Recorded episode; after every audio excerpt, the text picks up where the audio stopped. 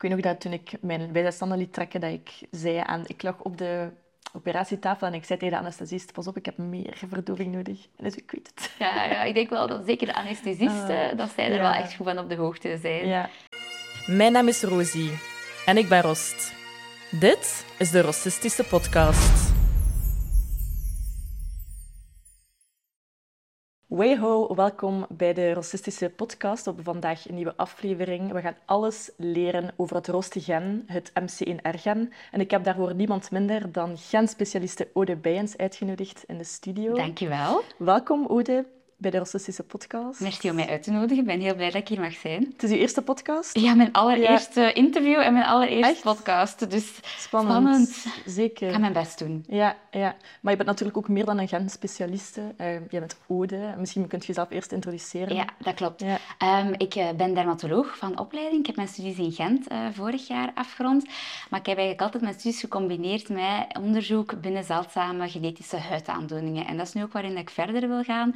En Mhm. mm -hmm. Daarom ben ik mij nu ook verder aan het specialiseren in de genetica en mij ook meer in verdiepen in die uh, speciale ja. huidziekten eigenlijk. Ja. Dergelijke. Ja. Huid, super belangrijk. Ja, super belangrijk. Voor roodharigen vooral, uh, om die te beschermen. Daar gaan we straks zeker dieper op ingaan. Um, je hebt dus genetica, nee, je hebt dermatologie gestudeerd, maar ook genetica. Of dat is een, een vak van? Ja, nee. Um, eigenlijk heb ik altijd... Ik heb een doctoraat uh, gedaan op medische ja. genetica. Dus ik heb okay. eigenlijk altijd een beetje dus twee specialisaties gecombineerd met elkaar. Ja. En vandaar ook mijn interesse er is gekomen. Maar eigenlijk voor standaard dermatologen zit genetica niet binnen hun opleiding. Dus dat maakt mijn kennis wel een beetje uniek. Ja. Ja. En uh, ja, ik wil dat ook zoveel mogelijk verspreiden natuurlijk. Ja, ja. En um, was dan het roodharige gen, het MC1R-gen, was dat dan een, een onderdeel van uw opleiding van roodharigen? Vandaag, uh, of ja, deze weken leren we alles daarover, of hoe was dat dan? Nee, eigenlijk niet. Hè. Vooral vanuit, omdat wij natuurlijk arts zijn, we gaan daar echt in ziektes specialiseren. Eh, roodharige is natuurlijk een kenmerk, is geen ja. ziekte. Nee, dat is geen um, ziekte. heel dat belangrijk. Geen, um, geen, beperking of zo? Ja, absoluut ja. niet. Eh, dus daar kom je ook niet bij de dokter mee. Dus ja. dat is ook voor artsen zit dat niet in de opleiding. Hè. Uh, maar natuurlijk, MC1R-gen kennen wij wel van bijvoorbeeld een verhoogd risico op melanoom. Mm Mhm. En vandaar ken ik dat natuurlijk wel. En mm -hmm. ook de link met en ook een licht huidtype. Uh, ja. ja, daar kennen we dan en zo wel verder. van. Ja. En zo verder. Ja. Dat klopt. We zullen misschien eerst focussen op um, het, het rode haarkleur. Ja. Hoe, hoe komt Die dat ons haar rood is en waarom is dat zo zeldzaam? Ja, wel eigenlijk om dat te begrijpen moeten we eerst goed weten waar, allee, wat is dat gen nu juist eigenlijk. Want eigenlijk dat, het MC1R-gen is wel het gen dat voornamelijk verantwoordelijk is voor die rode haarkleur. Mm -hmm. En wat is dat juist? Eigenlijk het MC1R-gen dat gaat eigenlijk aanleiding geven tot een bepaald eiwit, een receptor, mm -hmm. de melanocortine 1-receptor. En dat is eigenlijk een um, receptor die op de melanocyten of de pigmentcellen gaat gaan zitten. En daar gaat die, omdat die zit op de pigmentcellen, ook belangrijk zijn voor de aanmaak van pigment.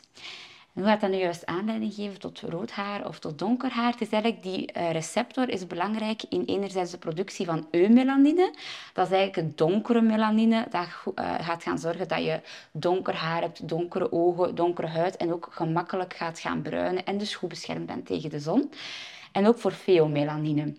En pheomelanine heeft meer een gele, een rode kleur en gaat gepaard gaan met een lichte kleur van de huid en ook van de haren, een rode kleur. En we zien uh, dat dat eigenlijk helemaal niet zo goed gaat gaan beschermen tegen de zon. Ja. En we zien eigenlijk wanneer dat die receptor minder goed gaat gaan werken, zoals eigenlijk het geval is bij roodharigen, dat er meer pheomelanine, dus meer van dat rode pigment, gaat geproduceerd worden. En vandaar krijg je dus die rode haarkleur. Dus we zijn een beetje het andere uiterste van donkere huidtypes ja, en donkere haarkleuren. Ja, ja. dat klopt. Hè. En hoe dat, dat daar nu juist komt, hè, wij hebben eigenlijk uh, heel veel verschillende genen. We hebben maar liefst 20.000 verschillende genen in ons lichaam. En die genen zijn dus iedereen zelf. Dus iedereen heeft dat MCR-gen. Ik heb dat, jij ah, hebt okay. dat. Maar het gaat om genetische variatie die daar eigenlijk gaat gaan insluipen. Dat is heel belangrijk om te weten, want heel veel mensen denken van, ja, ik ben drager van een gen. Nee, nee, we zijn allemaal drager van, van dezelfde alle... gen. Wow. Dat is een kopie tussen iedereen. Maar het gaat erom de variaties die ons eigenlijk zo verschillend gaan, gaan maken. En het is ook zo dat wij eigenlijk van, elke, um, van elk gen hebben wij twee kopijtjes. Dus twee kopijtjes die, die naast elkaar bestaan. Dat is omdat je één kopijtje van je moeder krijgt en één kopijtje van de vader gaat gaan krijgen. En bij rosse mensen weten we dat er eigenlijk um, genetische varianten in dat gen aanwezig zijn die ervoor zorgen dat MC1R iets minder goed gaat gaan werken, waardoor dat je meer van dat pheomelanine gaat gaan krijgen. Bij rosse mensen is het meestal zo dat zij eigenlijk een foutje moeten of een variatie moeten hebben op de beide kopijtjes. Dus, dus het is wel een soort van het is een, een, genetische fout dan eigenlijk. Dat klopt Goh, eigenlijk wel. Eigenlijk, een genetische fout vind ik altijd moeilijk om te gebruiken, want in mijn hoofd is dat een mutatie. Hè? En een mutatie is nog, natuurlijk iets dat wij met iets ziekte veroorzaken. Ik noem het eerder een genetische variatie die gepaard gaat gaan met een verminderde werking of een uh, iets andere werking van het allemaal. De, uh, ja. de lijn daartussen is eigenlijk wel heel klein. Maar echt een mutatie gebruiken wij meer ja, toch wel weer voor ziekte veroorzaken. Ja. omdat je daar ook veel verschil in hebt in roodharigen, welke types van variaties dat er te vinden zijn. Je hebt ook ja. een, heel, een hele diversiteit aan roodharigen. Ah, ja, welke rode kleur. Ook niet elke roodharige heeft de lichte huid. Je hebt ook donkere huidtypes met rood haar, maar dat is dan nog zeldzamer, denk ik. Ja, ja, ja, dat klopt. Um, hebt ook, hebben alle roodharige sproetjes? Um, we weten dat de kans wel heel groot is. Want we weten dat um, door dat pheomelanine, dat vinden we het meeste in de haren en de huid, dat de huid en de haren het dichtste gelinkt zijn aan elkaar. Dus meestal mensen met, een, uh, met rode haren gaan ook een heel lichte huid hebben en gaan dus ook minder bescherming hebben, waardoor dat ze die sproetjes gaan ontwikkelen. Dus ja. eigenlijk ga je dat wel vaak gaan hebben, maar ook niet altijd. Het hangt er ook weer vanaf hoeveel gaat dat gen nog wel goed kunnen werken? Hoeveel gaat die receptor nog voldoende werking kunnen hebben? En daar zit zoveel verschil in, ook bij de rosse mensen, waardoor dat de ene heel licht vuurrood haar heeft mm. en de ander wat donkerder bruin-rode haren. Uh, dat heeft daarmee te maken. Mm. Maar daarnet zei je dat, dat als, als het MC1R-gen niet goed werkt, dan gaat je haar rood gaan kleuren en ga je... Dus eigenlijk hebben wij gewoon... Ah, oké. Want ik dacht altijd, oké, als je het MC1R-gen hebt en is dominant, dan heb je rood haar. En het is eigenlijk dus een recessief gen. Hè. Ah, dus als we terugdenken aan die twee kopijtjes dat we eigenlijk hebben, hè, um, we zien in de meeste roodharigen, in het allergrootste deel, gaan zij op de twee kopijtjes een uh, genetische variatie hebben. Dat hoeven niet dezelfde variaties te zijn, dat kan op verschillende plaatsen in dat gen zijn, hè, want dat gen is een aaneensluiting van de genetische code. En die genetische code, op heden zijn er maar liefst 200 verschillende veranderingen in dat gen verschreven tot op heden. Um, en afhankelijk van welke positie en welk effect dat het juist heeft op de werking van het eiwit, ga je um, een andere kleur hebben. Interesting. Ja, ja. Dus dat heeft daarmee te maken. Vandaar dat je ook zoveel verschillende schakeringen gaat gaan hebben. En vandaar dat het ook zo zeldzaam, allez, relatief zeldzaam is, hè, omdat het recessief is. Als iets dominant is... Ja. van de wereldbevolking is roodharig. Ja, dat klopt. Hè. Als iets dominant is, heb je als ouder 50% kans om dat te gaan door te geven aan je kind. Ja. Terwijl als iets recessief is, hangt eigenlijk alles af van de partner en hoe dat die eigenlijk een genetische variatie in MC1R gaat gaan dragen. Oké, en hoe komt het dat het vaak generaties overslaat? Ja, dat heeft eigenlijk weer opnieuw te maken met dat, um, met dat recessieve. Hè. Dus stel dat je een uh, roodharige mama hebt en stel dat zij twee foutjes, bijvoorbeeld twee dezelfde foutjes in het MC1R, MC1R-gen heeft, dan noemen we homozygositeit. Hè. Um, dan gaat het een beetje afhangen van de partners. Er zijn er verschillende mogelijkheden. Oftewel draagt die partner helemaal geen foutjes hè, um, in het MC1-ergen of variaties in het MC1-ergen. En dan zullen, al, dan zullen de kindjes maximaal ook drager zijn van één uh, genetische variatie, maar niet van twee. Je kunt een klein beetje wat rossige tint hebben, soms een, een rosse baard bij de mannen, mhm. maar gaan we niet vaak echt... Dus zie je zo dat dat zo'n beetje overslaat. Hé? Maar dus als, als, als een man een ros, rosse baard heeft, als hij dan baardgroei krijgt, dan is hij in zijn rosse baard, heeft hij dan een dominant MC1R? Ha, we weten um, dat het dan waarschijnlijk wel een genetische variatie is die iets of wel wat vermindering van de werking okay. van MC1R gaat gaan geven, waardoor dat je bijvoorbeeld nog wel donker haar hebt, maar nog wel een rossige tint. Hè. Um, maar om, uh, en dat kan dan wel weer doorgegeven worden en dat kan dan ook bij de kinderen zo zijn. Maar het is niet dat een kinderen dan plots uh, sowieso heel ros haar gaan krijgen. Ja, dat gaat dan weer opnieuw gaan afhangen ja. van de partner. Dus het is dus hoe, hoe minder goed dat je MC1R Gen werkt. werkt, hoe roster dat je zei, hoe meer kenmerken dat Ja, ja, ja. Oké. ja, dat is het een beetje simpel, want er zijn wel heel veel verschillende genetische factoren die nog Ja. bijdragen. MCNR gaat ongeveer 75% van de totale ja, rostheid eh, Ja. gaan bepalen. Ja. Ah. Ehm, dus er zijn zeker nog andere factoren die mee bepalend zijn, hè, maar het is wel veruit de belangrijkste. Ja. Wow, super. Ik ben super mega veel aan het bijleren over Het is niet zo gemakkelijk. Echt ja, heel interessant. En ehm, ik vroeg mij ook af, als je, ehm, het, als je drager bent van het MC1R-gen en hebt bijvoorbeeld geen rood haar, maar wel ehm, bijvoorbeeld een heel licht huidtype, word je dan, zeg je dan ook rost? Allee. Snap je? Je hebt sproetjes, je hebt alles behalve rost haar, kun- dan kun je eigenlijk ook toch... Zeker, zeker. Ja. Ja, dat kan zeker zijn dat dat gen daar weer een rol in speelt. Maar ook Ja. weer niet vergeten dat er ook nog andere Ja. zaken zijn die zo'n een lichte huidskleur kunnen gaan bepalen. Hè. Bijvoorbeeld blonde mensen hebben vaak ook een, een lichte kleur van de huid. Hè. Ehm, maar eh, ja, dat, dat kan zeker. Ja. hè. Eh, we weten eigenlijk dat 65% van de bevolking drager is van een genetische variant in MC1R. Oké. Dus eigenlijk is dat gigantisch veel.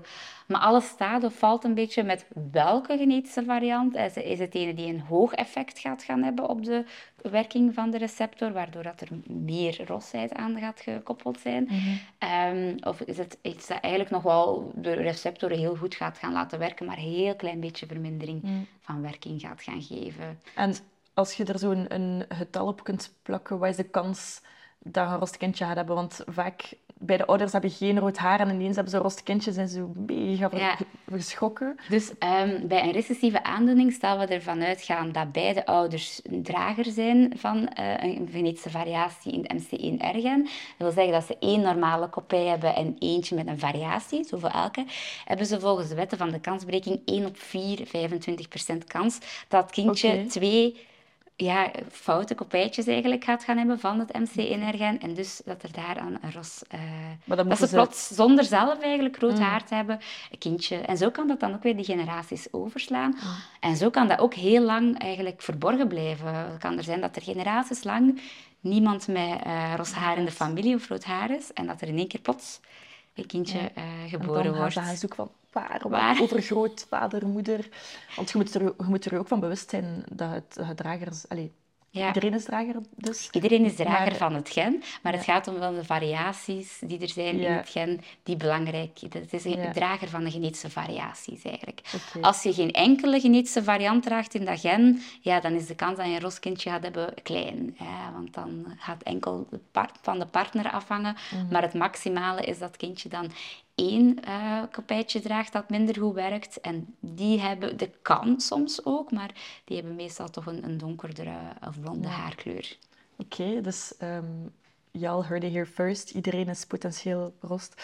Ehm, goed, ik heb ook een aantal stellingen ehm, v- over roodharigen, want er zijn heel veel mythes en vooroordelen en sommige ook wel feiten over roodharigen, zeker, maar zeker. ehm, daar is heel veel, dat is een grijze zone en ik wil in deze podcast eigenlijk proberen om dat zo wat te- maken. ja, te deconstrueren, maar ook bevestigen van wat dan Ja. wel en wat niet waar is. Ehm, ik heb ook vragen gesteld aan mijn publiek.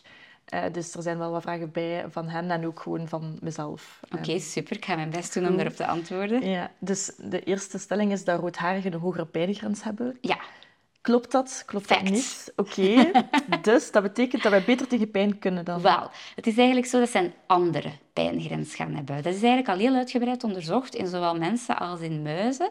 En we zien bijvoorbeeld dat... Oei, dat is in mensen onderzocht. Ook in mensenonderzoek, Ja. effectief. Hè. En we zien eigenlijk dat vooral de pijngrens anders ligt. Bijvoorbeeld, roodharigen gaan wel gemakkelijker gaan reageren op temperatuurstimuli. en dus schommels, hè, daar heb- gaan zij wel wat Ik heb die, die, dat experiment ge- gelezen Ja. over eh, die muis op zo'n hete Ja, plaats. ja, die ja, ja, dat klopt. Een rosse muis kon daar langer op Dus rond. zij zijn daar wel gevoeliger aan, maar dan zien we bijvoorbeeld dat zij, dat, eh, zij veel beter kunnen tegen elektrische en chemische en fysische stimuli. Dus het is een beetje, je kan het niet echt in een algemeen, alleen in het algemeen lijkt de pijngrens verhoogd te zijn, maar het is een beetje wisselend afhankelijk van voor welke soort pijn. Want wij hebben helemaal verschillende pijnvezels in ons, in ons lichaam en die maken ons gevoelig voor trillingen, temperatuur, ehm, ja, eh, gewoon zuivere pijn en dergelijke.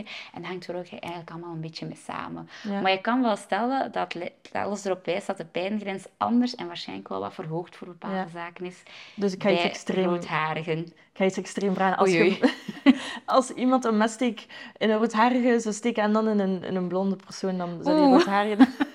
Daar zijn geen studies over, dat kan ik u zeggen. Ehm, ik denk omdat dat natuurlijk een heel extreme pijn is, dat Ja. dat natuurlijk wel... gaat pijn ja, pijn doen. Het gaat nog altijd pijn doen. Want had zo'n Kick a Ginger Day, is super racistisch. Oei. Ehm, maar dat hebben ze nu afge, afgeschaft. ja, liefst. En nu is het Kiss a Ginger Day, maar dat vind ik ook nog steeds zo... Nee, Mhm. hoeft niet.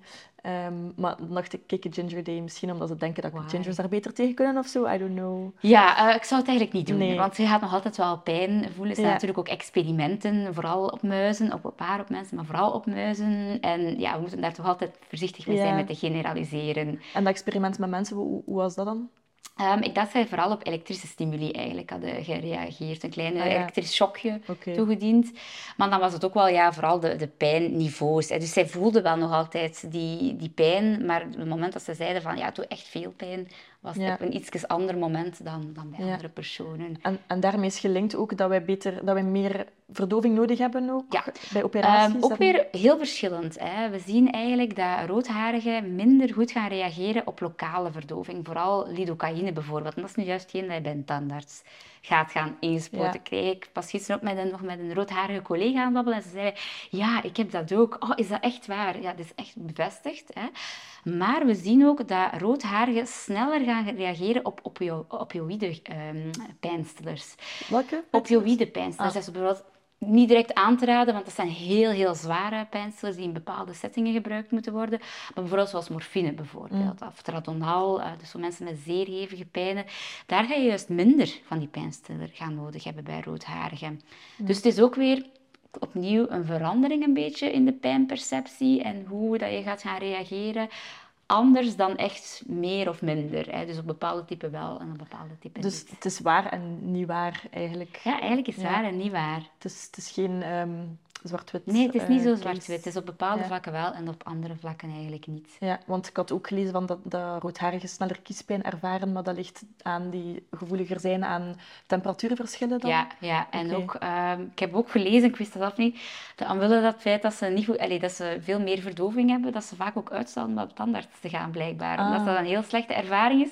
En dan slechtere tandarts. tanden. Ja, ja, ja. Oh, wauw. Ja. Maar tandartsen zijn zich toch wel bewust van het feit dat, dat er meer verdoving Ik nodig denk is. het wel, hè, want ik heb dat ook wel van verschillende collega's al eh, gehoord. Maar ja, ik weet niet of dat het altijd zo duidelijk is van hoeveel meer verdoving moet er dan gegeven Het is worden. wel een, een aanzienlijk, aanzienlijke portie meer. Ik denk dat het 20, Ja, 30 ja, ja, procent ja, was. ja. En het hangt ook weer vanaf van welke genetische variatie ga je dragen. Hè. Is het iets dat de MCR-receptor ja, volledig gaat gaan platleggen of gaat er nog deels Ja. werking zijn? Dus ook weer heel veel individuele verschillen. Ja. Ja. Kunt je dat dan weten als roodharig? Kunt je dat laten onderzoeken van een hele scan doen van hoeveel heb ik van dit en hoeveel ik van dat en hoeveel verdoving zou ik nodig hebben en hoe... Ha, ehm, eh, voorlopig kun je Ja. dat niet laten onderzoeken. Hè. Je, zou je zou theoretisch wel kunnen laten nakijken welke genetische variaties dat je draagt in het MC1R-gen. maar het is niet dat er echt al in die studies correlatie is gelegd tussen welk eh, type foutje of op welke plaats in het gen geeft aanleiding tot zoveel meer nood aan verdoving of dat soort eh, Ja. verdoving dat er wel of niet moet gebruikt worden. Maar dat is nog iets misschien voor de toekomst. Hè. Ja. We gaan daar wel naartoe evolueren. Er is als farmacogenetica. Dat is nog een beetje ver, hè, maar dat we hem toch meer op, meer op individuele basis gaan bekijken van hoeveel van een bepaald geneesmiddel heeft iemand nodig. En, ja, maar dat is dan veel uitgebreider van enkel voor roodharige en MCNR. Maar dat zou daar in de toekomst wel een rol in kunnen spelen. Dus ja, wel interessant. Dat is misschien iets waar jij verder in zou gaan. Ja, dat is zeker iets interessants om te bekijken, want dat Cool. gebeurt eigenlijk nog niet echt eh, op deze moment. Ook de studies like, waren wel in de muizen. Die muizen hadden uitgeschakeld, volledig niet werkend MC1-ergen. Dus ja, eh, dan moet je daar wel aan denken. Ik weet nog dat toen ik mijn bijzijstanden liet trekken, dat ik zei aan... Ik lag op de operatietafel en ik zei tegen de anesthesist, pas op, ik heb meer verdoving nodig. En dus ik weet het. Ja, ja, ik denk wel dat zeker de anesthesisten, dat zij er ja. wel echt goed van op de hoogte zijn. Ja, maar ik heb al verhalen gehoord van, Van dat die wakker werden en zo. Ah, oei. Ja, oftewel is dat, zijn daar... Ja, kijk, dan, dan hoop ik dat er ook dokters kijken Ja, daarom. En Ja. eh, dat ze het zo eigenlijk Ja. allemaal weten. Hè. Ja, oké, tweede stelling. Dus ik, zal, ik ga ze allebei omcirkelen. Ik heb mijn boekje mee met alle stellingen, Ja. waar en niet waar.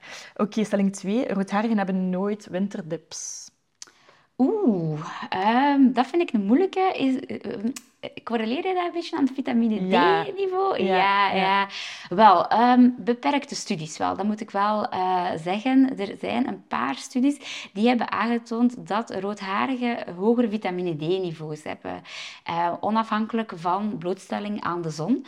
Waardoor dat ze eigenlijk geconcludeerd hebben dat, ze, dat ehm, roodharigen efficiënter of meer endogeen, dus inwendig vitamine D gaan aanmaken. Dus Mechanisme net is iets minder afhankelijk van de zon. minder Ja. afhankelijk van de zon. En waarschijnlijk is dat een compensatoire eh, mechanisme. Want waar vinden we de meeste roodharigen? Natuurlijk, ja... in- Minder zonlicht in het noorden van Europa. Ja. Dus waarschijnlijk hangt dat een beetje samen. Het is niet helemaal geweten of dat, dat echt aan de MC1R-gen gelegen eh, is. Ehm, of ook wel gaan bijkomende andere genetische factoren. Maar het is wel heel interessant, hè, want vitamine D, we weten dat dat inderdaad beschermt tegen depressie, maar ook belangrijk is voor een goede, een goede gezondheid van de botten Ja. eh, en zo verder. Dus mogelijk kan, ja, maar... eh, Het is niet causa- allee, het is niet ik 100%. denk, eh, wat ze ook wel eh, zagen, ehm, ja, ik denk dat de studies nog een klein beetje te beperkt zijn voor daar echt definitieve conclusies. En ook of dat, dat, of dat de hoeveelheid vitamine D die dan hoger is, of dat dat dan echt beschermend gaat gaan werken voor bijvoorbeeld een winterdip, dat is nog niet onderzocht. Ja, Dus er is eigenlijk nog heel veel niet onderzocht. Nee. Ja. Wilt jij dat onderzoeken? Ik zou dat eigenlijk wel kunnen onderzoeken. Ehm, en eh, je zei daarnet van dat niet enkel MC1R bepaalt de eigenschappen van roodharigen, welke andere? Allee, of is dat een te uitgebreide Dat vraag? is heel eh, Ja. moeilijk, omdat we weten, ehm, ja, genetica, ehm, er zijn verschillende soorten van genetische overerving. Je hebt bij heel veel genetische ziektes één gen en dat gaat die ziekte gaan geven, hè, bijvoorbeeld. Bijvoorbeeld mucoviscidose geeft wordt veroorzaakt door twee foutjes in het CFTR-gen, dat is dat. Maar we weten bij ehm, kwantitatieve eigenschappen, zoals bijvoorbeeld rood haar, we hebben er juist over gesproken, dat dat heel variabel kan zijn van persoon tot persoon, dat er echt wel nog heel veel verschillende genetische factoren kunnen gaan bijdragen. We weten dat MCNR niet enige gen is. Er zijn ook tweelingstudies geweest waarin dat er bijvoorbeeld ehm, foutjes zijn gevonden in het POMC-gen. dat is eigenlijk een eh, molecule die een beetje betrokken is bij die receptor en dat er bepaalde tweelingen Ja. waren met daar die een normale analyse van MCNR hadden, maar dan daar foutjes. Dus we weten wel dat dat daar ook in betrokken is. Maar ondertussen zijn er al meer dan tien en dat gaat mij iets Ja. te ver brengen. En ook ze hebben allemaal een andere bijdrage en hoeveel dat ze bijdragen, dat is Ja. allemaal... We gaan het simpel houden, we gaan het Ja. fouten in het NCNR gaan houden. Ehm, Oké, dus nooit winterdips is waarschijnlijk echt te extreem. Maar, Maar eh, misschien wel een beetje beschermd van wel- jezelf tegen een winterdip. ja, Kan mogelijk. meer vitamine D aanmaak. Ja. En dat is ook een van de redenen dus waarom dat we meer voorkomen in Ierland en in licht ehm, arme gebieden. Wel, ehm, we weten enerzijds dat, dat dit is mogelijk een evolutionaire voordeel, maar dat is nu geen evolutionair voordeel van leven of dood. Hè. Kwalite- kwaliteit van botten is natuurlijk belangrijk en, en depressie en dergelijke, maar het gaat niet echt ja, ja, direct uw leven gaan bedreigen. We weten bijvoorbeeld in Ierland dat er ook wel wat eh, ja, ehm, op basis van gewoon de invloed van de maatschappij een voorkeur was, de stimulans van Ja. de maatschappij, om een partner te kiezen die rood haar Oh, had. Dat dat was- sociaal Ja, in sociale eh, redenen. ehm, dat dat eigenlijk ja, als, als mooi, als, als sterk vooral, als krachtig, als een teken van goede gezondheid Een schoonheidsideaal. Een schoonheidsideaal. En dat je daar eigenlijk had... Terecht. eh, dat er daardoor vaak ja, ehm, families waren met heel veel eh roodharigen. Want natuurlijk, als papa en mama beide twee foutjes dragen in het MCNR, is de kans- heel groot dat zij roodharige kindjes gaan hebben. En zo weer verder en verder en verder. Ja. Ja. Ook de reden dat, dat de, het Verenigd Koninkrijk is een eiland, dus dat is ook redelijk Ook afgesloten. Er is minder Ja. inmenging van andere types, eh ja, Ja. niet roodharigen. Klopt. Oké, goed. Maar daar ga ik ehm, dat ga ik echt heel uitgebreid bespreken met een geschiedkundige die Ja. dat helemaal heeft onderzocht. Lijkt mij ook beter. eh, Ja, ja, niet helemaal maar dat is ook echt een heel interessante Ja, eh, zeker, zeker, angle. zeker. Ehm, dan derde stelling, roodharigen hebben geen pigment. Oh, eh, ja, ze hebben dus wel pigment. Daarom. Dus dat heb ik in het begin al helemaal... dus heel belangrijk is te weten, de pigmentcellen, de melanocyten, ja, die zijn aanwezig. Hè, maar het is dus welk type pigment dat er aangemaakt wordt. En het is dus dat feomelanine dat er wordt aangemaakt bij roodharigen. ehm, dat de oorzaak zal gaan zijn. Maar je hebt zeker wel pigment. Ja, Maar het is een ander soort pigment eigenlijk dan eh, bij donkerharigen. oké. Ja. Van huid. Van huid en van Ja. haar kan je eigenlijk heel goed gaan eh, linken aan elkaar. Die twee zijn heel eh, close verbonden, omdat we dat feomelanine van in de huid hè, en in de haren, dat is eigenlijk hetzelfde. Ja. hè. En, en sproetjes, wat, waar is, wat is dat Ja, sproetjes weten eigenlijk toch wel dat dat een beetje de zonneschade gaat gaan zijn. Dus ehm, ik vergelijk altijd ehm, melanine, hè, dus de melanocyten, de pigmentcellen, die eh, produceren dat melanine. En vooral dat eumelanine kan vergelijken met een soort van parasolletje. Dat zij openen om eigenlijk het DNA in de celkern te gaan beschermen. Zodanig dat eigenlijk de, ehm, ja, de, eh, de zon, de UV-stralen, daar niet gaat gaan bij kunnen. Want natuurlijk, UV-stralen die gaan carcinogeen of kankerverwekkend kunnen gaan werken. Zij gaan fouten gaan induceren in het DNA van de cel. En als dat daar te veel misloopt, ja, dan kan je ze- hebben dat die cel zijn eigen leven daar gaat gaan leiden. En is dat eigenlijk een van de voorloperstadia ehm, naar iets van eh, huidkanker. Nu, sproetjes zijn zeker geen voorloperstadia, maar, het mensen- is toch wel een beetje een teken dat de huid daar een beetje onder Ja. stress heeft gestaan. Ja. Maar roodharigen heb- worden geboren met sproetjes of dus niet? Nee, Niemand meestal is het wordt eigenlijk geboren onder, de, onder invloed van de zon. Ah, oké. Daarmee dat je dat ook het meeste gaat gaan hebben op de zon blootgestelde delen natuurlijk, Ja, die sproetjes. hè. Ehm, het is eerder ja, toch wel opvallend dat we vaak op de handen, de armen, bovenlichaam en het gezicht de meeste van die sproetjes gaan terugvinden bij roodharigen. Dus UV is daar wel een belangrijke factor in. Maar ja, sowieso, je wordt geboren en direct als door de ramen komt er UV, dus het is altijd een beetje moeilijk te Mhm. Vermijden. Heb hè. inderdaad gehoord, dat, dat, ehm, door, dat je door de ramen niet kunt verbranden, maar dat wel de kankerverwekkende stralen nog steeds doorkomen. dus ja, dat je ja, nog ja. steeds factor 50 moet smeren als je binnen zit. Goh, ja, dat is misschien... de zonnecrème-industrie gaat mij graag horen. Nee. Ja. Ehm, goh, ik denk, eh, binnen is sowieso al... al ik ben ik al heel blij zijn als iedereen buiten zonnecrème factor Ja, 50. Ik denk dat dat al de, de belangrijkste boodschap is om hier te gaan geven. Niet alleen roodharigen. Hè. Ja, niet alleen roodharigen, maar echt iedereen. Ehm, binnen is dat risico echt wel veel, veel, veel, veel, veel minder. Maar ik heb bijvoorbeeld eh, patiëntjes die een aangeboren stoornis hebben in eh, het, kop, eh, het verbeteren, eigenlijk, het, het herstellen van het DNA-schade veroorzaakt door de zon. En zij, zelfs binnen, moeten zij factor 50 eh, gebruiken. En laten wij ook speciale plakkers voor de ramen Amai. hangen in de scholen, in de Ja, thuis, zodanig dat daar echt niks van UV door Ja. kan. Dus het is wel zo dat UV door ramen komt. Maar ja, we mogen allemaal wel nog een klein beetje leven, denk ik. Ja, en ja. als heel de bevolking al zonnecrème gaat smeren, dan is dat eigenlijk Maar- wel heel goed nieuws. Ik heb dat zelf in mijn, in mijn opgroeien niet genoeg in in mijn, in mijn hersenen garant gekregen van je moet factor 50 dragen als je buiten komt. Ja, mijn mama is ook echt een zonneklopper Ja. en ze is, heeft ook rood haar en ik denk echt van...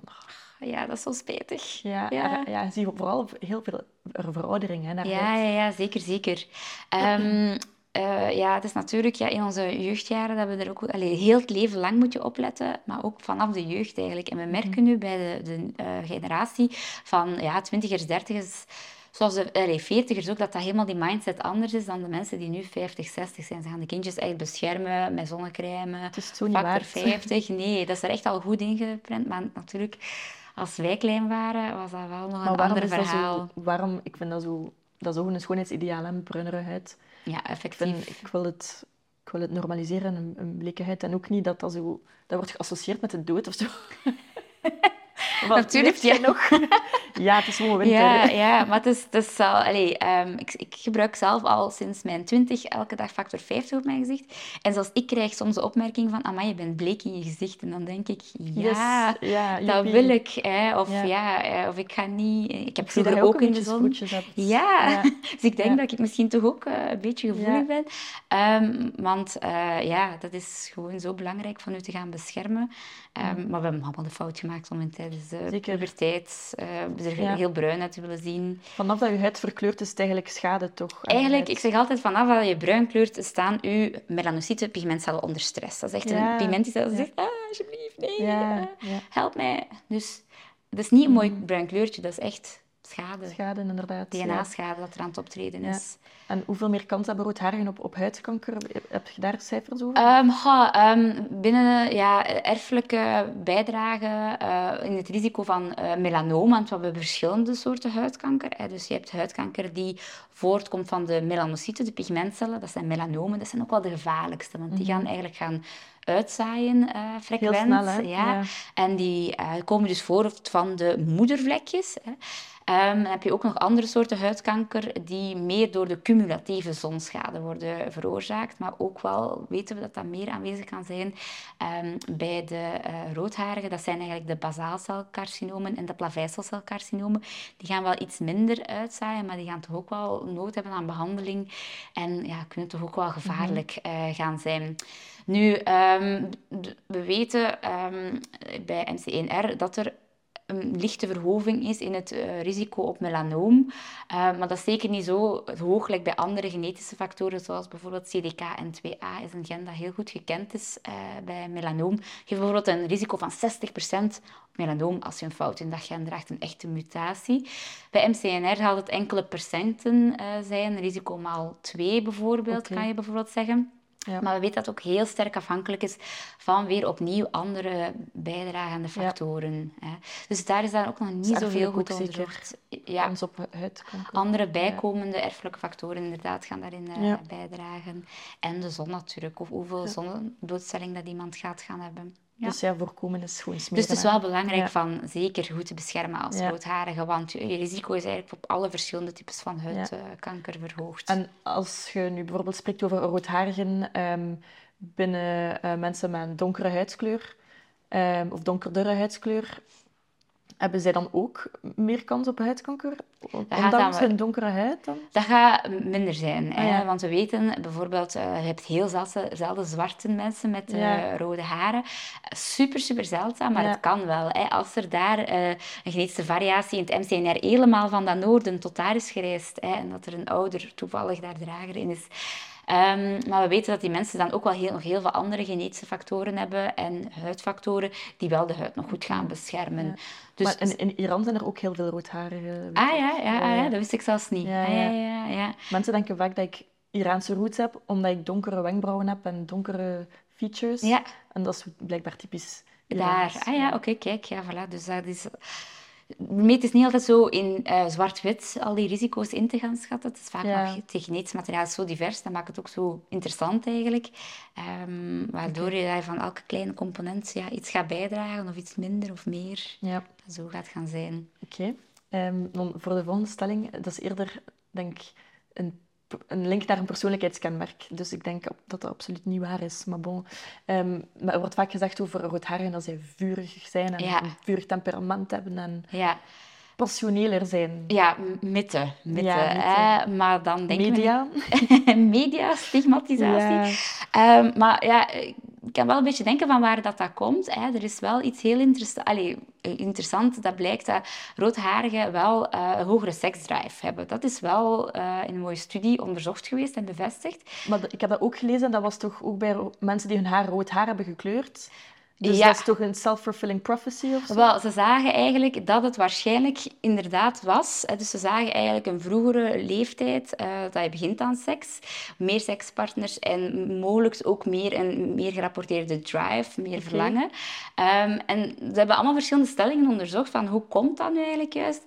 En het enige dat een beetje overeen bleef staan, was dat ze effectief meer succes hadden bij de mannen. Of Ja. bij, allee, bij de, seksen waarvan dat ze eh, ja, Ik interesse denk in hadden. nurture, inderdaad. Ja, en dat er daarom, dat zij vaak ja, gewild waren, dat ze Ja. daarom ook wel ja, meer daarin, ja, Ja. eh, ja, meer partners, meer keuze. Dus ja. Maar dat gaat dan niet over Ehm. roodharige mannen dan bijvoorbeeld, want roodharige mannen worden nog meer gestigmatiseerd. ja, het was vooral, op- het is eigenlijk Ja. een studie die bij vrouwen is gebeurd. Daarom, Ja. ja. Ehm, dus bij mannen is dat niet bevestigd. Nee. Ja. Maar dat is absoluut niet genetisch. Nee. eh, nee. Dus genetisch vinden we naar temperament toe of naar ja, Of libido. Ja, dat libido kwam terug, hè, maar ik zeg het is inderdaad moeilijk, omdat het inderdaad ook bij mensen is vastgesteld die um, ja, uh, ook rood gekleurd haar hadden. Dus de vraag is een beetje, is het enkel nurture uh, of is het toch nog iets? Ik denk het eigenlijk ook. Ja. ja. dat is wel super interessant ook. Want mijn volgende stelling was, roodharen hebben een hoger libido. Ja. Um, maar dat is ja, uit genetisch standpunt uit genetisch standpunt hebben we daar geen echte ja. onder. Het zijn meer sociale experimenten dat er daarvoor zijn gebeurd. Ja. Genetisch heb je daar zeker geen link met het MC1-ergen of andere genetische factoren. Nee. Oké. Ehm, en dan um, roodharigen worden sneller oud. Ja. Ja? Nee. Nee. Nee, nee totaal niet. Raar. Uh, wel, ik vond persoonlijk... Allee, um, ja, nee. Maar ze worden... sneller oud, wat wil dat zeggen? Uh, ja, wel, wat wil dat eigenlijk zeggen? Fysiek. Dat vroeg ik mij ook af. Dat, dat we... Misschien door huid, door, door zonschade. Door zonschade. Want ik vind wel dat er twee groepen zijn, maar wat ik eigenlijk kon terugvinden in studies, is dat eigenlijk roodharigen minder snel verouderen. En als we dan gaan nadenken, ja, zijn er eigenlijk wel heel wat logische verklaringen voor. Zijn de, ik denk, als er iemand goed SPF 50 en skincare kent, dan zijn het wel roodharigen. Ja, ze zouden wel moeten eigenlijk. Ja, en bij deze. um, maar uh, ja, dus dat is één. Dan zien we mhm. ook ja, dat de rode haarkleur dat die toch wel vaak langer ook aanwezig blijft. Dat die niet zo snel uh, grijs gaan worden bijvoorbeeld, maar vaak dat de haarkleur een beetje doffer wordt. Dat is ook weer iets dat kan bijdragen. En dan is er ook één heel interessante uh, studie gebeurd, die ook weer naar genetische variatie ging gaan zoeken. En die heeft eigenlijk gevonden dat wanneer zij eigenlijk um, bepaalde foto's zodanig gaan veranderen dat de rimpeltjes en de sproetjes bij roodharigen worden gelijkgesteld aan controlepersonen, dat toch uh, mensen met een variatie in het MCNR-gen nog altijd jonger worden geschat dan ja, controles. Het wordt wel vaak jonger geschat. Ja, ah, wel, dus dat, en dat dat niet helemaal losstaat van um, of sproetjes of rimpels. En ze wisten niet goed aan wat dat kwam. Ze vroegen zich af of dat inderdaad te maken heeft bijvoorbeeld met de distributie van het vet. Of dat je vaak uh, wat vollere, ja, vollere kaken... Of, is dat um... is dat maar ook bij rood haar? Nee, totaal niet. Dat ah, ik weet, maar dat was hun understelling van... Ja, gaan die mensen meer jeugdige kenmerken langer gaan behouden? Het is niet zozeer dat er vollere kaken of zo aanwezig zijn, maar dat die mooie kenmerken eigenlijk. Uh, bijvoorbeeld dat je minder snel ingevallen wangen of dergelijke. Dat was een van hun stellingen dat nog verder moet onderzocht worden. Het is zeker niet zo, want ze vroegen zich af, maar als je dan die rimpels wegdrinkt, waarom worden die mensen dan toch um, ja, uh, jonger geschat? Of heeft dat met de huidelasticiteit of zo toch nog te maken? Ik vond dat wel interessant ook. Ja, maar nog niet bevestigd? Uh, of... Nee, hoe dat juist komt en ook niet bevestigd in grotere studies, zeker niet. Maar over het algemeen ja, worden dus jonge mensen, worden roodharigen jonger uh, geschat. Oké, dus het is eigenlijk het tegenovergestelde. Eigenlijk het tegenovergestelde. Maar ik merk ook wel dat rimpeltjes en sproetjes, ja, dat we dat wel, wel vaker zien in roodharigen. Zeker van mensen die nu 60, 70 zijn. En die dan de mensen zijn die zich niet hebben beschermd. Mhm. Ja, dus dat kan wel weer... Ja. Je kan, het is niet voor iedereen. Dus... En um, klopt dat dat wij minder haarcellen hebben, maar dikkere haar? Ja, dat klopt. Uh, hè. Um, eigenlijk hebben roodharigen um, proportioneel gezien het minste aantal haarfollicels op de op, hoofdhuid. Op het hoofd, ja, ja, dus op de hoofdhuid. blonde mensen hebben de meeste. Okay. En we zien dat uh, roodharigen, en dat correleert eigenlijk omgekeerd, hebben dikkere haren. Ja. En ze vermoeden dat dat daar ook iets mee te maken heeft. En omdat je nu eenmaal dikkere haren hebt, dat er natuurlijk ook minder plaats is om die allemaal te gaan innestelen op de hoofdhuid. Dus dat er eigenlijk um, ja, minder, maar wel dikkere haren ah, aanwezig. Ah, Nog altijd veel haren, nog altijd rond de 90.000 dacht ik of zoiets. Genoeg. Zeker genoeg. En het verkleurt, je zei niet grijs echt, maar wel blond-wit. Ja, we weten... Um, blond Mijn mama is wel wel grijs. ja, ook weer daar. Je mag zeker niet gaan generaliseren, omdat het ook weer veel te maken heeft met... Oh ja, X, u, Z. Ja, ja. X, Z, zoveel verschillende zaken. Maar we weten, in de haren zit ook dat veel melanine bij roodharigen. Terwijl bij donkerharigen zit er veel eumelanine, terwijl bij blonde zit er weinig kleur. Hè. En uh, naarmate dat we ouder worden, dat melanine is iets stabieler dan dat eumelanine. Plus, we zien, uh, dus dat blijft min of meer wel wat aanwezig, maar als je ouder wordt, neemt de hoeveelheid eumelanine in je haar ook toe.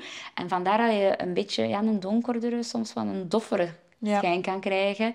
Ehm, in Mijn de betreurt dat enorm. Ja, dat is zo die echte felle rode. Ze is dat dat bruin acajou aan het worden en ze, Ja. ze vindt het heel jammer. Ah, wel, daar heb je nu de verklaring voor. Dus Ja. omdat eumelanine in de haren wel Ah, ja. aan het eh, wat toeneemt, proportioneel gezien. Dan. En, en mijn oudste zus wordt, is roster roster aan het worden.